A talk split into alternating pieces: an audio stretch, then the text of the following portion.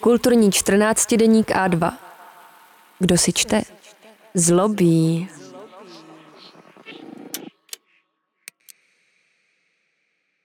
Karel Veselý, když Foucault vzal LSD, trip, který vedl k neoliberalismu.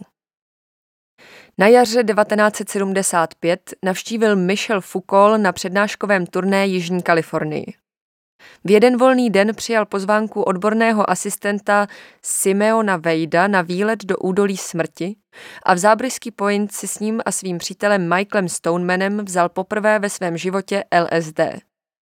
Zkusit trip v místě, kde se ve stejnojmeném kultovním filmu italského režiséra Michelangela Antonioniho odehrává scéna orgií pod vlivem halucinogenních drog, muselo ve své době znít jako to největší klišé. Aspoň, že trojice místo Pink Floyd a Grateful Dead, kteří zní ve filmu, poslouchala Stockhausena, Strause a Buleze. Éra, v níž mládež putovala do Kalifornie, aby tam experimentovala s drogami, byla v polovině sedmdesátek už dávno pryč. Foucault tak byl možná poslední člověk, který drogu spojenou s šedesátkovou kontrakulturou zkusil.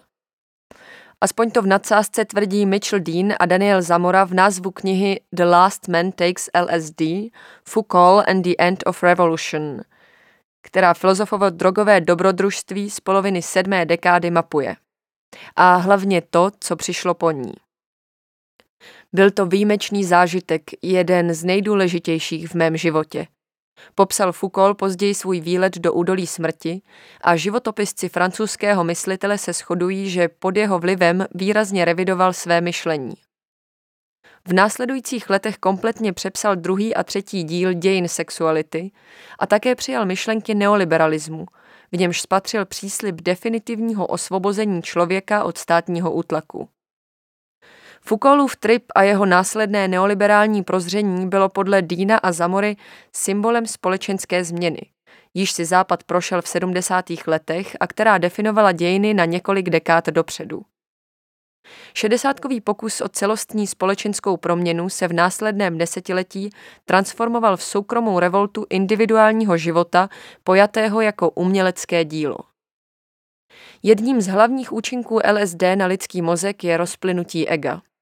V ideálním případě má člověk pocit, že jeho mysl splývá s celým vesmírem a odříznutí od omezenosti vlastního vědomí plného pochybností, takzvaná smrt ega, je vnímáno jako něco velmi osvobozujícího a slastného zároveň. To je jádrem psychedelického zážitku opivovaného umělci v druhé polovině 60. let. LSD brali jako zkratku k osvícení spočívajícímu v nazření nerozlišitelnosti vesmíru a malichernosti našich pozemských problémů. Psychedeliky navozená smrt ega by podle šedesátkových věrozvěstů tripu, jako byl Timothy Leary, vyřešila rozpor mezi rodícím se individualismem poválečné konzumní kultury a potřebou kolektivní akce. Osvícení je individuální, jak hlásá buddhismus, ale zároveň otevírá mysl všem stejně, což by umožňovalo novou harmonizaci společnosti. Představy společenské proměny se nicméně ukázaly jako příliš velikářské a v Kalifornii acidová revoluce léta lásky skončila ve vypálených synapsích generace hippies. Ve Francii měli ale naděje spojené se studentskými bouřemi z května 1968 konec zcela hmatatelný. Stávky na univerzitách byly tvrdě potlačeny státním aparátem, nepřítel lidské emancipace tak měl konkrétní tvář. Pokud se příště někdo bude snažit o posílení osobních svobod, pak to bude muset být na úkor státu, věřili pozůstalí května 68.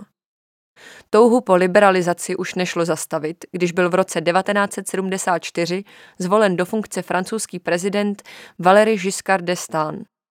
Ten zahájil pozvolnou modernizaci francouzské společnosti. Dekriminalizoval homosexualitu, povolil potraty nebo pilulky na kontrolu početí. Foucaulta fascinovala moc a způsoby státního dohledu skrze společenskou konstrukci poddajného subjektu. Exploze kontrakulturního myšlení ale tento subjekt zdánlivě rozmetala na kusy a najednou bylo snadné představovat si nový svět, v němž by lidé mohli být konečně svobodní, jak snil Herbert Marcuse. Tou cestou se zdála být reforma státu, která by umožnila jednotlivcům svobodně konstruovat své identity. Moje role je ukázat lidem, že jsou mnohem svobodnější, než se cítí. schrnul Foucault v rozhovoru s Truth Power Self, Pravda moc subjekt z roku 1982, směr, kterým se vydal po svém neoliberálním obratu.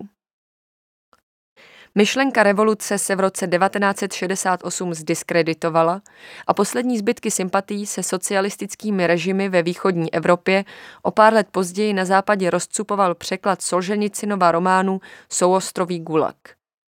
Představa možné společenské změny podle Marxových pouček se zdála být v polovině 70. let definitivně mrtvá.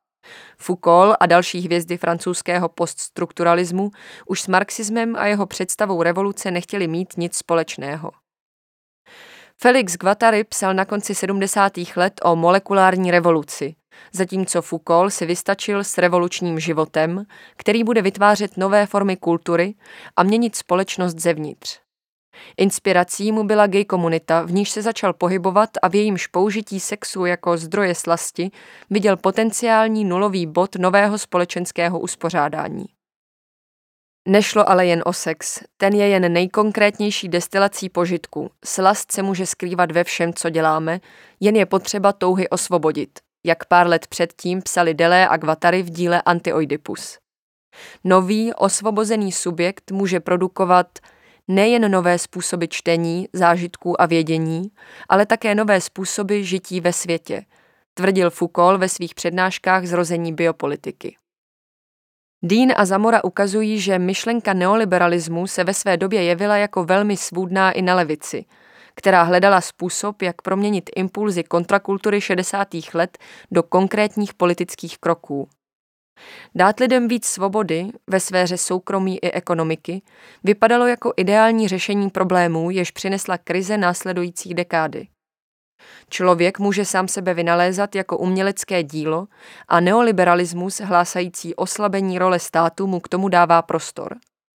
Naplno se mohla roztočit kola konzumní kultury postavené na vytváření nových žádostí a jejich následném naplňování trhem. Dokonce i konzum musí být viděn jako aktivita a jednotlivec, který konzumuje, produkuje své vlastní potěšení.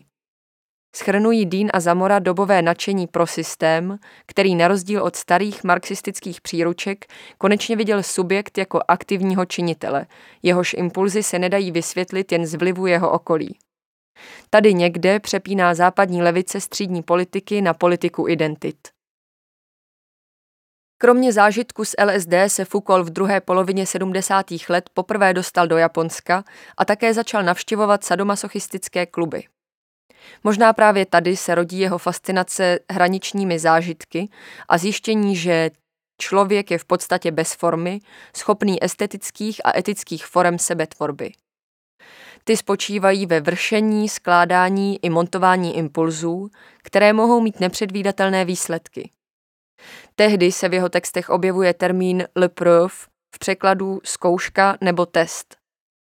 Odkazuje také na pojetí antické pravdy, k níž se dá dostat jedině skrze individuální snahu a která je jiná než pravda křesťanská, to je zjevená. Právě definitivní konec klášterní subjektivity křesťanství si Foucault sliboval od nového systému. Foucaultovo tripové prozření v druhé polovině 70. let, popisované v knize The Last Man Takes LSD, nebylo ve své době ojedinělé. Z hippies se v 70. letech hojně stávají yuppies, podnikatelé života, soustružící své vlastní já vstříc sebepoznání a sebenaplnění. Zjišťují, že si svoji individuální svobodu mohou koupit – Západ se neoliberálními reformami z přelomu 7. a 8. dekády vydal směrem k novému světu neregulované ekonomiky a odbrzděného konzumu, v němž žijeme dodnes a z nějž není žádná alternativa. Velmi brzy jsme měli zjistit, že mezi ekonomickou a osobní svobodou zeje značná propast. Ekonomický neoliberalismus vrhl podstatnou část západu do pasti prekarizace, v níž se ze sebetvorby stala nikoli možnost, ale nutnost. Sen o společnosti svobodných individualit, ubírajících se za soukromými životními dobrodružstvími, zhořkl. Možná ta největší chyba byla vzít potenciál kreativity lidské mysli, osvobozené LSD, a uzamknout ho do ekonomických pouček. Michel Foucault sám už tento omyl reflektovat nedokázal. V roce 1984 umírá na AIDS.